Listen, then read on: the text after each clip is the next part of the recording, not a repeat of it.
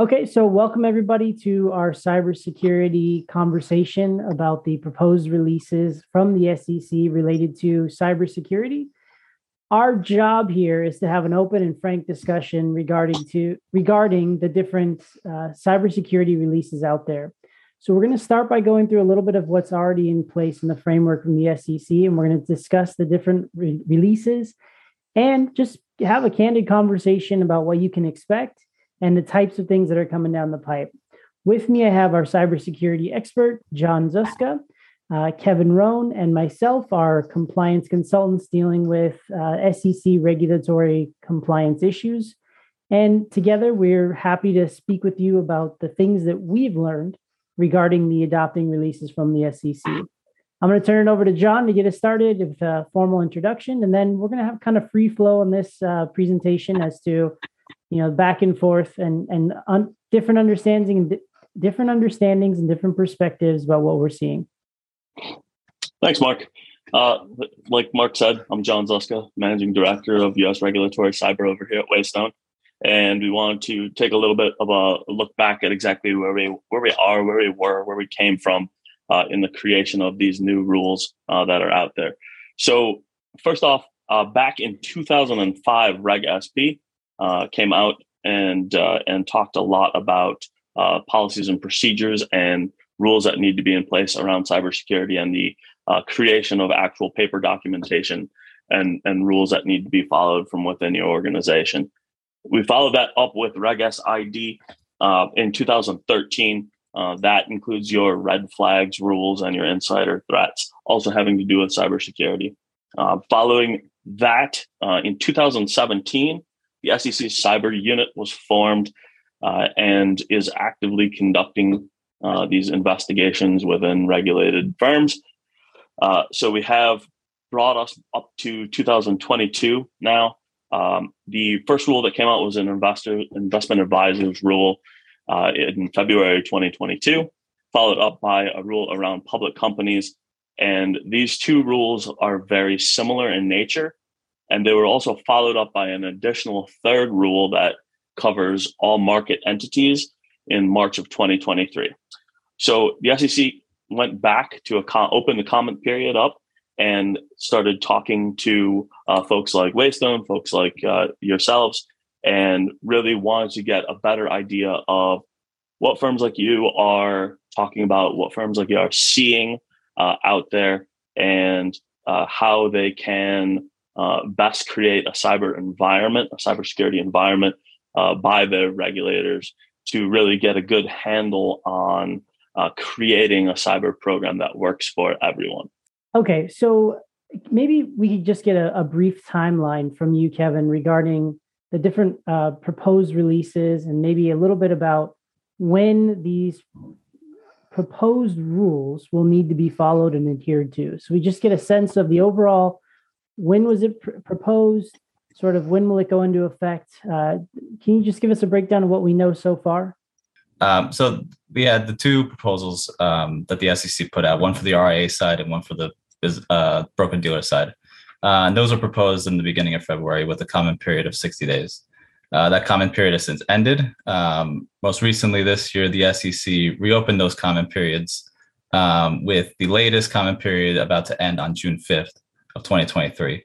Now, we do not know when exactly the SEC will uh, finalize these rules. Uh, that's up to the SECs to decide, but um, that could be a top, topic conversation going forward through this. Uh, through this. Yeah. Uh, so let's talk about the typical procedure from the SEC.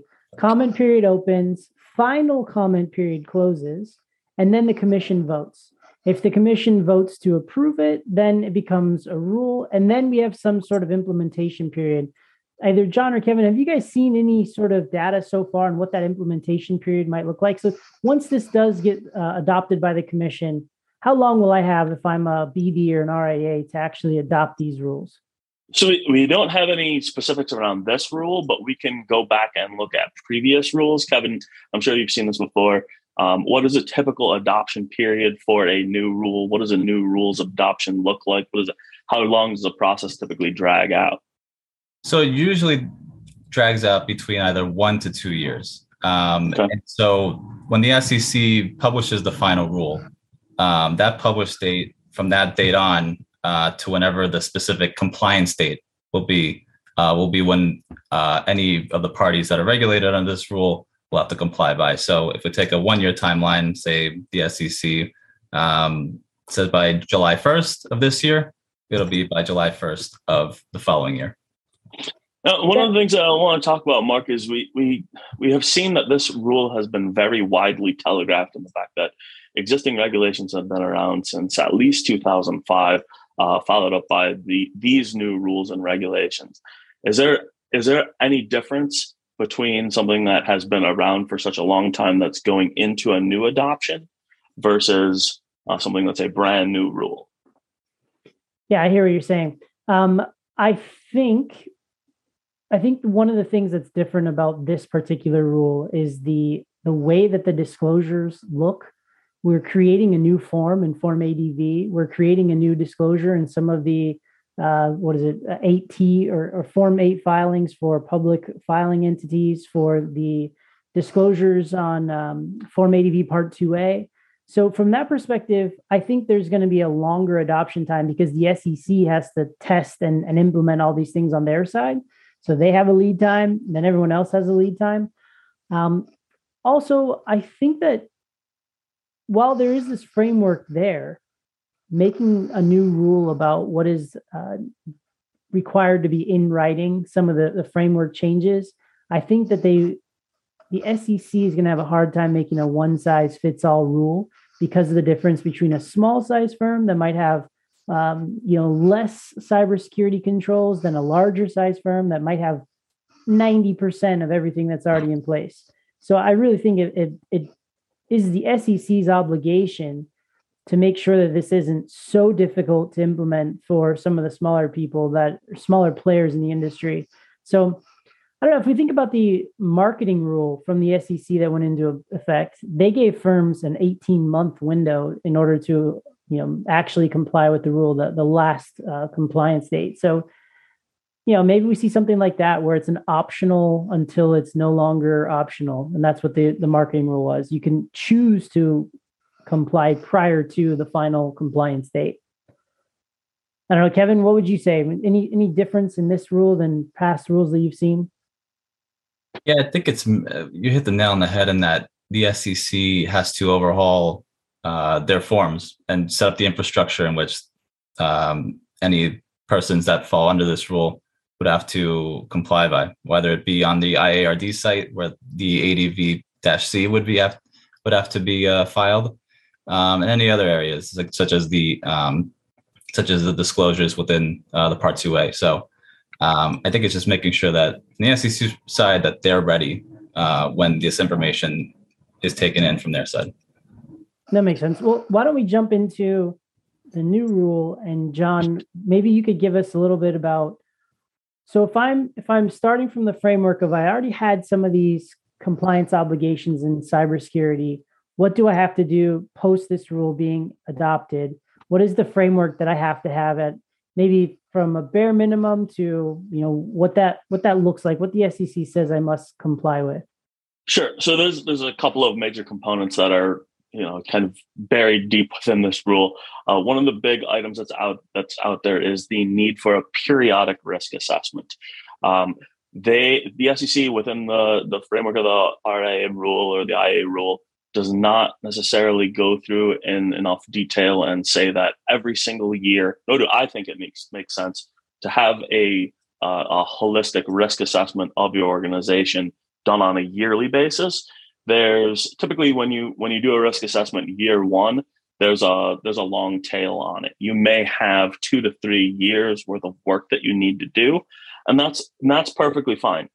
From everything that we have seen from the actual running of a risk assessment uh, to you know a, a, potential SEC examination is that uh, when when the SEC does come on site, they they don't expect everything to be cleaned up 100%. They don't expect uh, all of your high, medium, and low findings to be removed from your risk assessment. That's not something that, that we've ever seen going forward. We've always seen that they want you to be making forward progress and not backpedaling on some of the changes that you're going to need to be making uh, within your infrastructure and while you are adopting uh, adopting your new your new rules. The second major piece of that is the need for a uh, a written annual report. And there are two pieces of the written annual report that are new within this rule, uh, and that is any changes to your information security policies and procedures need to be noted, and they need to be noted on a yearly basis in each annual report. So if you make any major structural changes around how you deal with vendors or how you're dealing with uh, just your your um, your risk assessment process in general, that needs to be noted within that. Uh, the second piece is around again talking more about Form ADV and the actual reporting of your incidents. Any incidents that you do find need to be uh, need to be in that uh, that report uh, and and and, and uh, created uh, on an annual basis. So when you talk about the difference between an annual report and a risk assessment, what you're saying is a risk assessment may be the technology and the infrastructure that you have in place and whether or not that's changed and evolved over a given time period and your business so, has evolved? So the risk assessment is actually an, a, a cybersecurity and technology risk assessment of your entire firm's infrastructure, their policies, their procedures, the way that they the way the firm does things on a daily basis.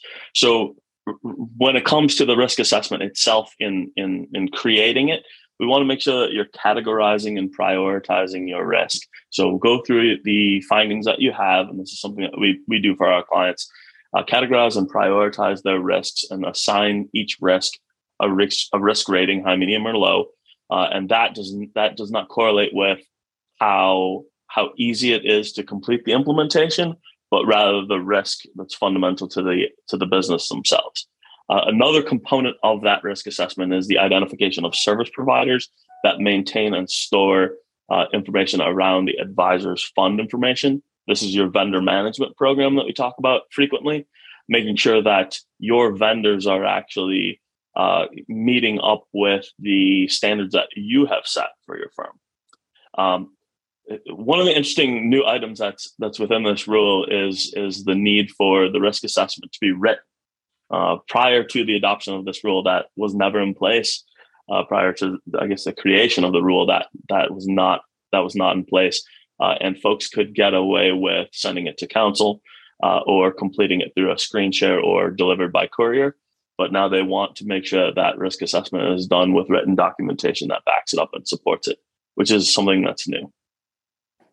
So the risk assessment does not have to be on an annual basis, but must be does in not. writing. And that annual review of the cybersecurity policies and procedures does have to be on an annual basis and might include something that says, here's the risk assessment that we last did, here's the remediation efforts that were underway, here's what we've done, here's what we haven't done.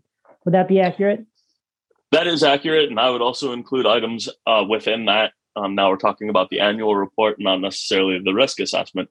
Uh, but um, you want to make sure that you have some supporting documentation around steps that the firm has taken to shore up the infrastructure, uh, including uh, whether or not staff has had a, uh, a phishing test or several phishing tests throughout the year, uh, whether or not staff has had training. Uh, and and their adherence to sort of those training rules that you've put up. They've conducted their cybersecurity training on a yearly basis and attended the, attended the training if phishing went out who passed, who failed, uh, and if there are any remediation efforts around that, uh, we would like to see that as well. So any supporting documentation around building your program, building your building your plan is always helpful. That makes sense.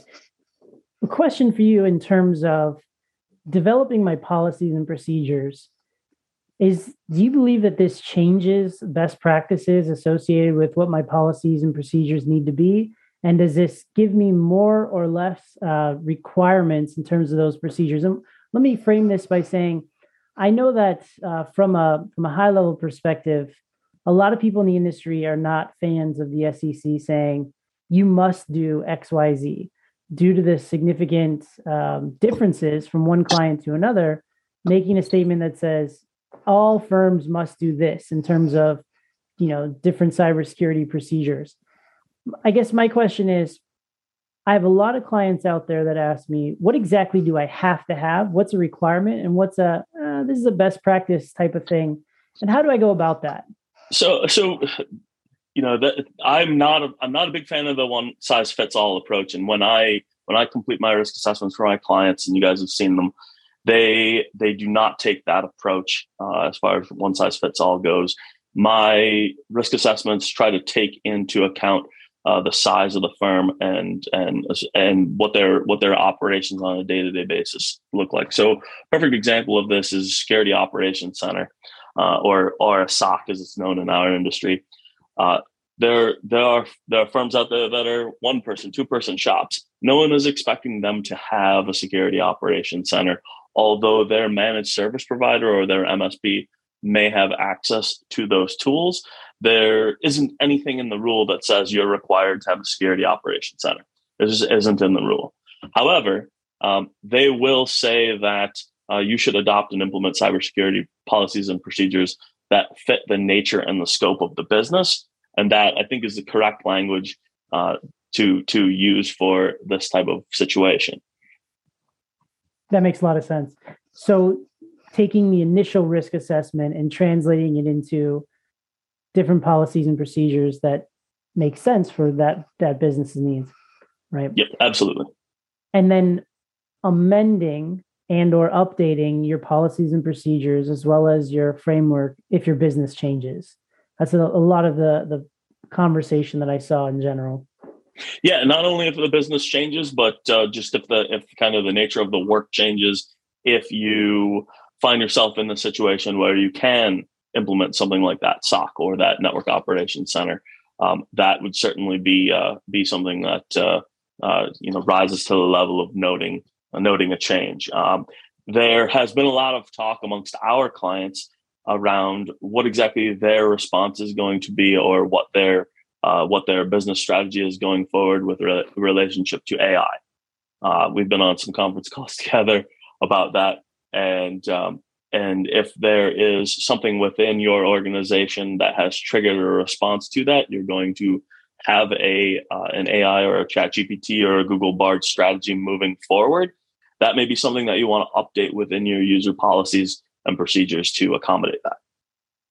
Gotcha. And then, you know, one thing that the SEC did point out was that you should be monitoring and considering updates and guidance from the private sector and from government resources. They pointed to the um, was it FS-ISAC or the the different like NIST frameworks uh, or the Department of Homeland Security CISA framework um, as as different ways to keep up with market changes. Do you have any guidance for the people out there in terms of ways to keep up with market changes so CISA CISA is a fantastic uh, a fantastic program that they have that's out there. They have a lot of documentation as well as guides that you can use to not only craft your program but uh, just making sure that you're adhering to best practices. Uh, I use some of the NIST components in my risk assessments.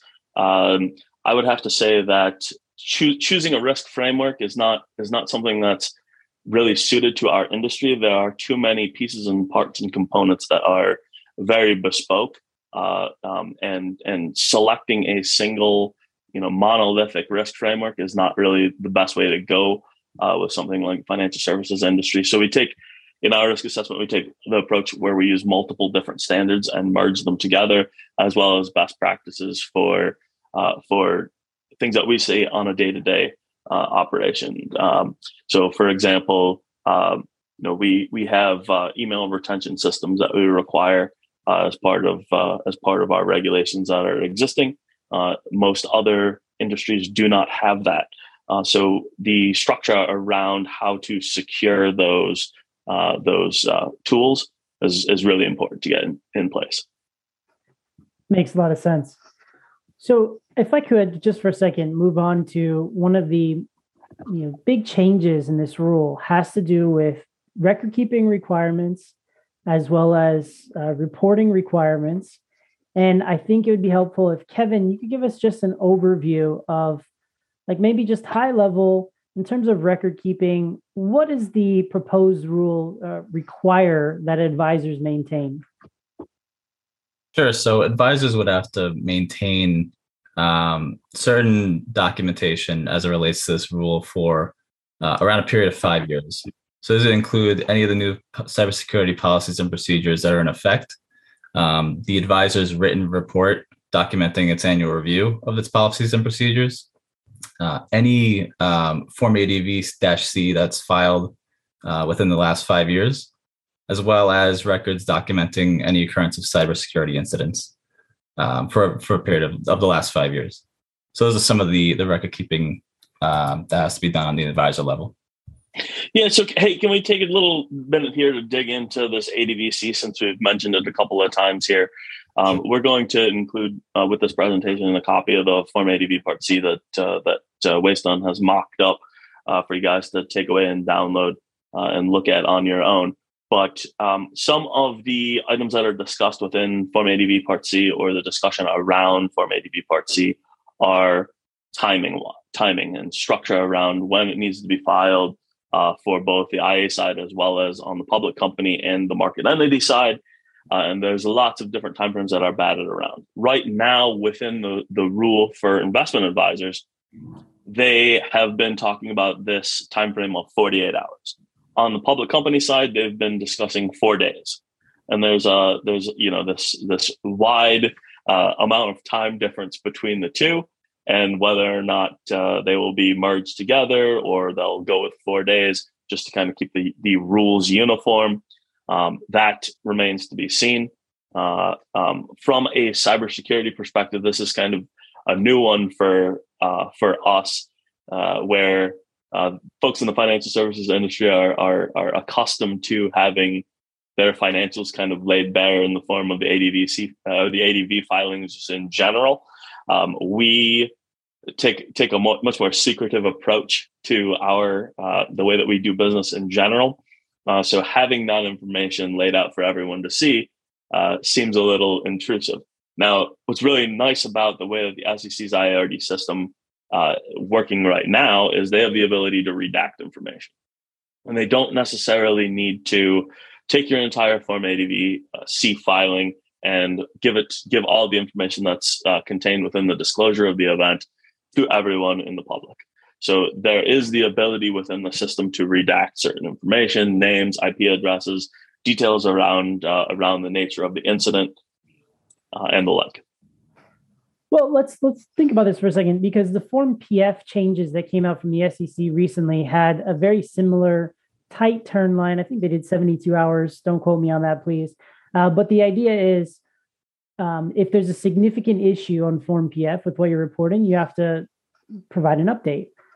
Now, my criticism, my primary criticism, we're not here to criticize the rule. We're here to figure out what it is and, and how we can comply. But if I'm in the middle of a serious crisis where I'm kind of doing triage with a cybersecurity incident, those first 48 hours are critical.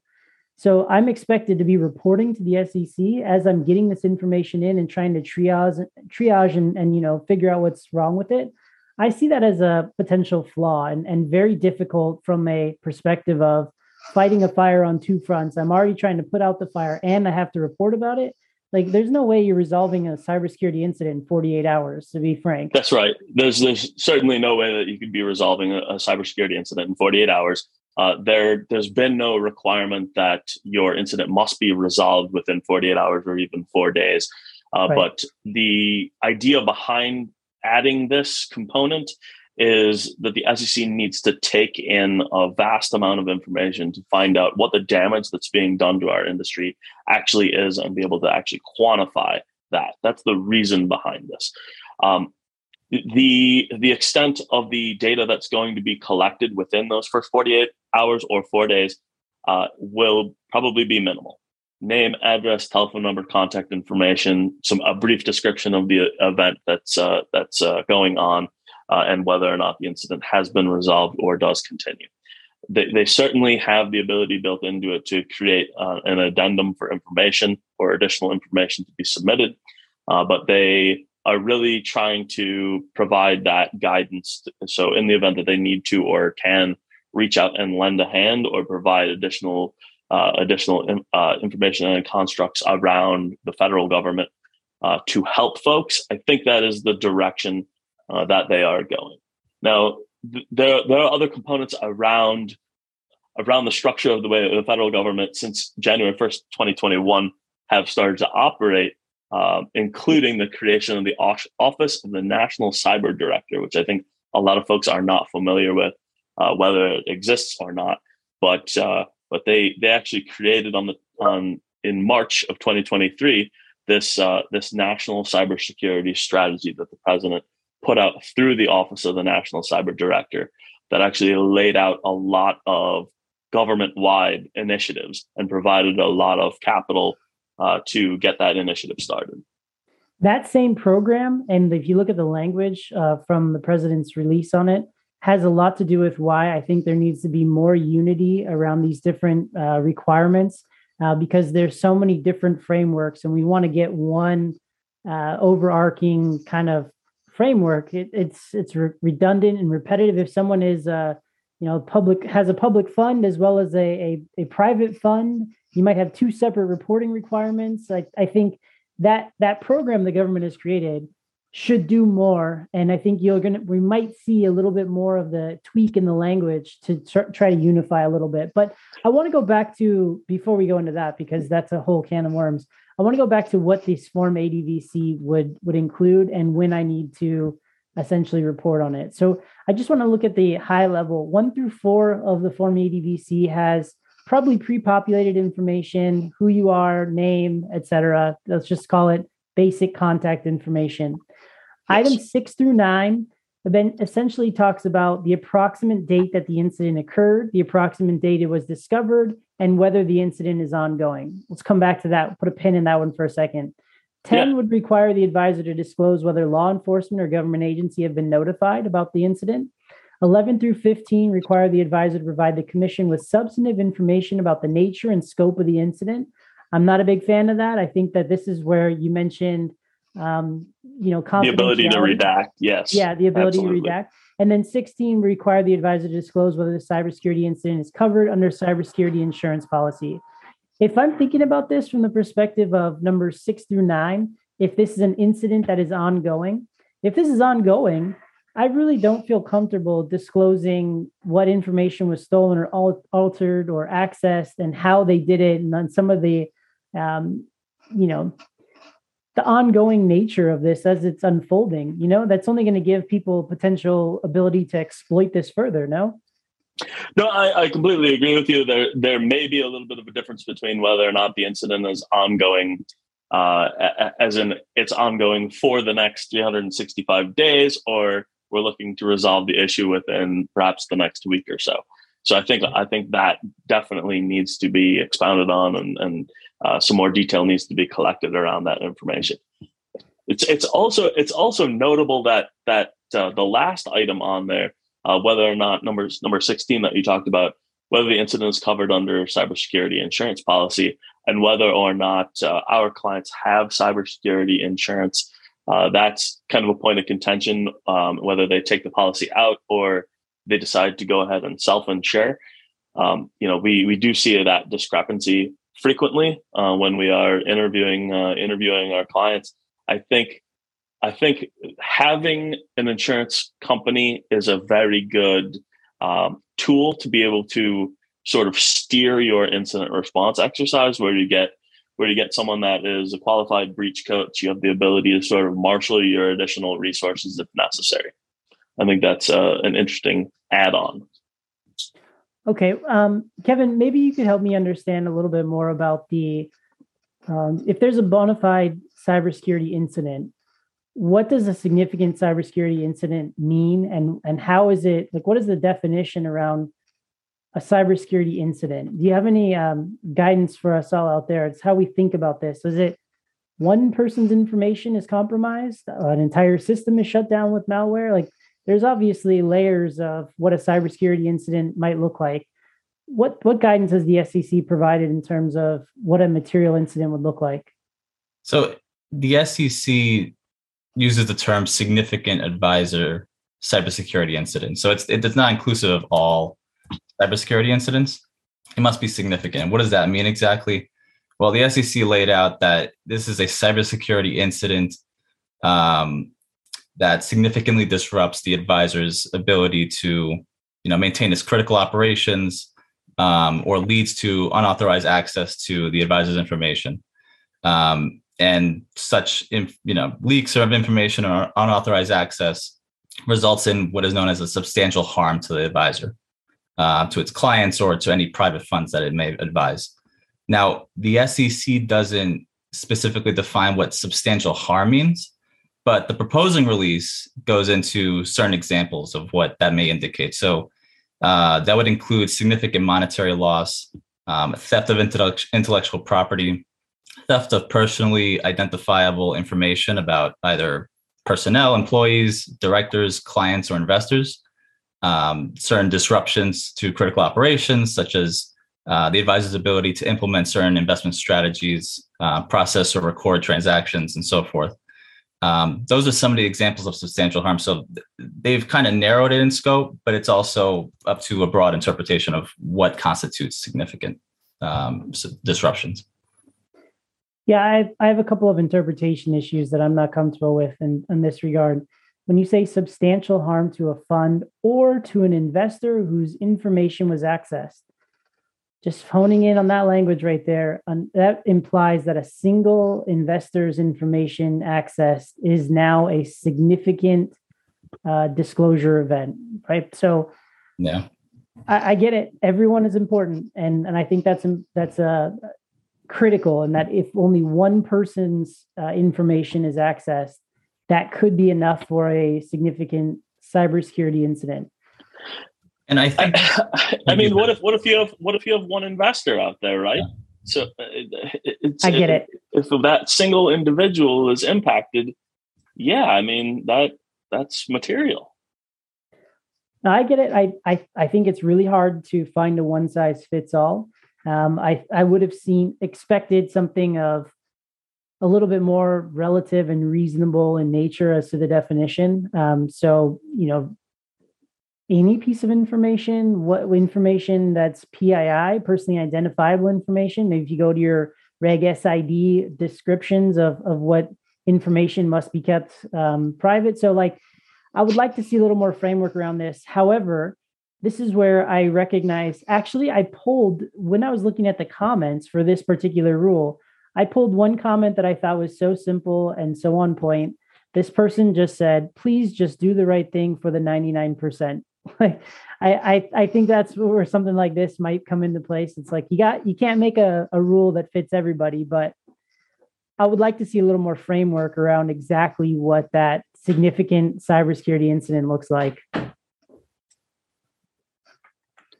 Yeah, okay. I, I, I certainly would as well. Um, I I do know from experience in examining uh, examining firms and conducting risk assessments that, and I'm sure it's it's the same thing on the compliance side of the world. You kind of know it when you see it. If someone's playing fast and loose with the rules, we know. We know going into it. Yeah, I'll know it when I see it. It's a good quote. Um, in terms of uh, Form ADV, Kevin, can you tell us a little bit more about what the SEC's proposed disclosure looks like on Form ADV, uh, the Part 2A, pardon me, to be more specific. Sure. So Part 2A creates a separate item uh, that uh, requires advisors to disclose cybersecurity risks as well as certain um, cybersecurity incidents that have happened, I believe, within the past uh, two fiscal years. Um, and those cybersecurity incidents would include any significantly disrupted or degraded um, the ability of the advisor to conduct its advisory business. So it's a bit of a play on the item eight disclosures as as it relates to the cyber, the risk that you would put it within the um, within that section. Um, it kind of uh, supplements the uh, those risks with this separate section, which is just exclusive to uh, the cybersecurity risks. And I think that would just go off of the risk assessment uh, John, if correct me if I'm not, if I'm mistaken. That, yeah, and I wanted to dig into this one a little bit more. Yeah. So let's let's say the, the rule was adopted today. Is there is there a two year look back on any cybersecurity incidents starting today? That is actually a great question because I can't find an answer to that in the, the release no. as it is now. I would I would assume not, um, because you're you're asking someone to do something retroactively. But if the whole purpose is disclosure, so that somebody has the ability to appreciate a cybersecurity incident before they make an investment, and the Form ADV Part 2A is the primary disclosure document, yes, it seems reasonable. But at the same time, it seems unreasonable for me to say you have to disclose something where there wasn't a rule around it in place beforehand. You might have done things differently. You might have changed the way you handled it. I don't, I don't know. I mean, up for debate, in my opinion. Yeah, absolutely. I think it's also up to how the SEC puts within the the two A um, two A questions what to include. So it's a two A is a free writing document, right? So it's up to the advisor to answer that particular question and what the SEC actually asks. If they ask for any remediation of those cybersecurity incidents, maybe it is inclusive of the last two years.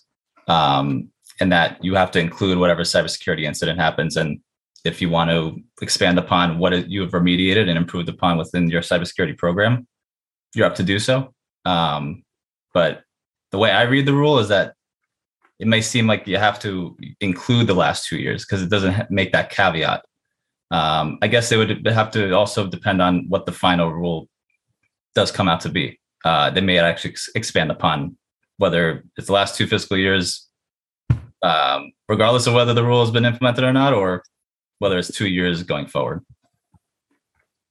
Yeah, well, I just want to read one piece of language from the proposed uh, item 20, and it says you must include a cybersecurity risk, regardless of whether it has led to a significant cybersecurity incident that would be material to an advisor's advisor relationship with its clients if there is a substantial likelihood that a reasonable client would consider the information important based on the total mix of facts and information.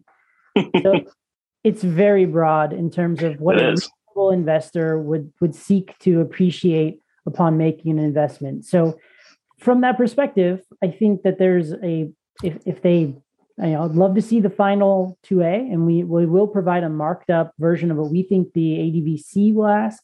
Um, and I think we can provide some guidance on the part 2A, but I think there's still a little bit more to be satisfied from the SEC in, in terms of what they are, are going to put together. And um, this amendment, I think, doesn't give us the full picture in just the proposed release. But you know, again, I think I think there's going to be a lot of scrutiny around what you've disclosed. If you have a cybersecurity incident in the past and you put nothing there, I think a reasonable investor would want to see that you've taken remediation actions that you've had any of these incidents. I'm I've worked with plenty of firms that have significant cybersecurity um, you know framework in place that have still had cybersecurity incidents. It doesn't mean anything other than they had some good hackers that got onto them, to be honest. Um, so, or a good fish.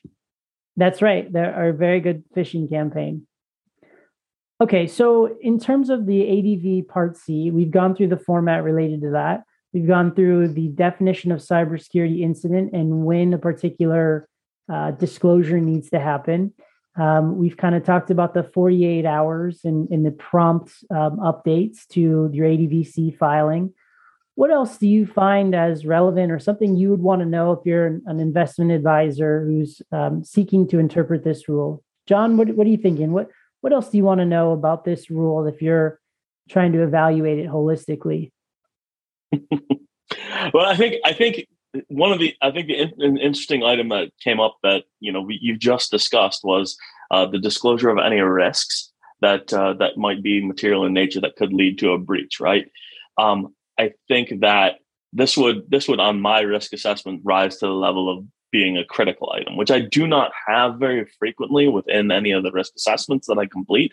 But it's it's an interesting item to to note uh, by the SEC that that should uh, that should even rise to the level where hey, this needs to go on an investment on an investor disclosure form.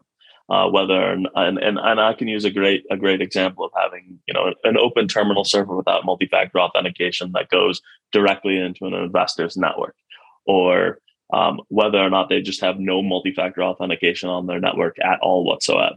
That those are those are items that uh, that might rise to that level, depending on exactly where the configuration lays. Okay, So making sure that it's clear that critical items in any risk assessment may require, pending the final review, pending the final review, pay, close disclosure on Form ADV, either C, depending on if it's already happened or, or in the progress of being remediated, or 2A for investment advisors. Um, okay, I, I appreciate that. Uh, Kevin, same question to you. What would you what do you think is lacking? What information do you still want to see as it relates to this? What what do you what do you think uh, your clients want to know? Honestly, just what to do to to prepare. I think the preparation. Um, I've been getting a lot of questions about how do we prepare, what do we need to do, um, and I think that really just starts at the policy level, making sure that you have robust policies and procedures around your cybersecurity and um, you know any bit significant business disruption plans. Um, because that, that will be evaluated whether and if this rule comes into effect. It will be evaluated come um, time when the sec does examine advisors after the rule has been implemented. Um, there may be certain sweep examinations as it relates to this rule. So as a you know just to make sure that advisors are complying with this particular requirements. So i think just having those robust policy procedures in place um, goes a long way to really establishing the baseline foundation for complying with the rule. Yeah, well, I, I think that's that's spot on. I think for me, what I want to know if I'm sitting in the CCO chair, uh, I want to understand how long is this going to take me to remediate and update. So mm-hmm. I I think for me, it's really hard to understand uh, one investment advisor is at point A, another one's at point B, another one's at point C. Each one of them might have a different path to getting into full compliance with this. And I think uh, what I, I'm seeing here is that you can probably account for some of the disclosures and you can account for some of the, you know, the, the updated books and records requirements, but you really need to work on that risk assessment and that annual review process. Yes. And getting getting that in place, I think needs to be first and foremost get somebody in there to do a proper risk assessment get someone in there to make sure that your policies and procedures comport with whatever risks are found. And the extent to which you have a, a significant framework for cybersecurity analysis in place now might mean that you only have to do a little bit of work in terms of that gap analysis. And if you have no reporting now if you have no cybersecurity framework you might have quite a bit of work to do so I think for me, the biggest thing I would want to know is how long is this going to take me to implement? And I think the starting point for that would be, well, let's do a risk assessment and let's figure out exactly what we need to do in order for us to, you know, provide that gap analysis, if you will, of, of where we are and where we need to be. Any I final agree. thoughts I think, on that? I think yeah. no, I think the risk assessment is is the ideal uh, first place to start. However, to Kevin's point, if you don't have policies and procedures that are accurate to your firm and uh, sized accordingly and reflective of how your firm operates on a day-to-day basis uh, i mean you're just as you're in just as much trouble if not more. Yeah i agree. Well shameless plug waystone compliance solutions has cybersecurity uh, risk assessment products. John you want to talk about a little bit about what it is that you do in terms of your framework? I know we've gone through a lot of this but what what can you offer for clients that, that need to get this done promptly?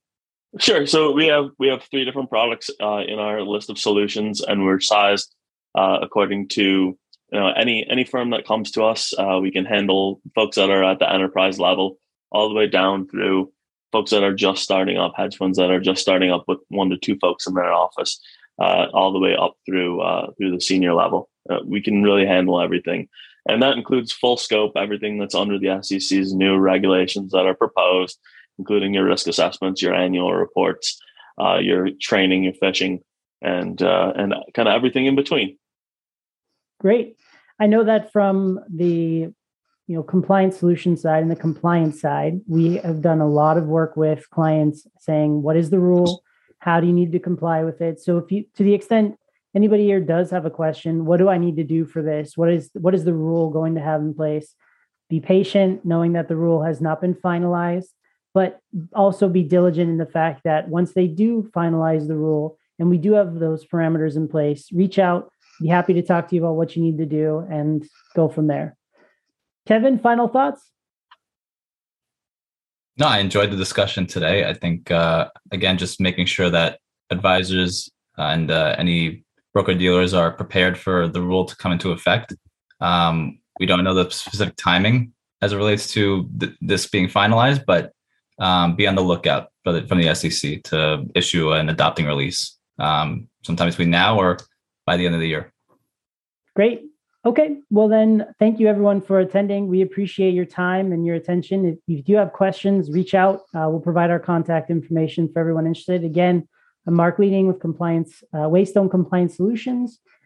John Zuska uh, is our cybersecurity expert, and Kevin Roan providing compliance uh, needs for everyone. So, thank you again. We'll talk to you soon.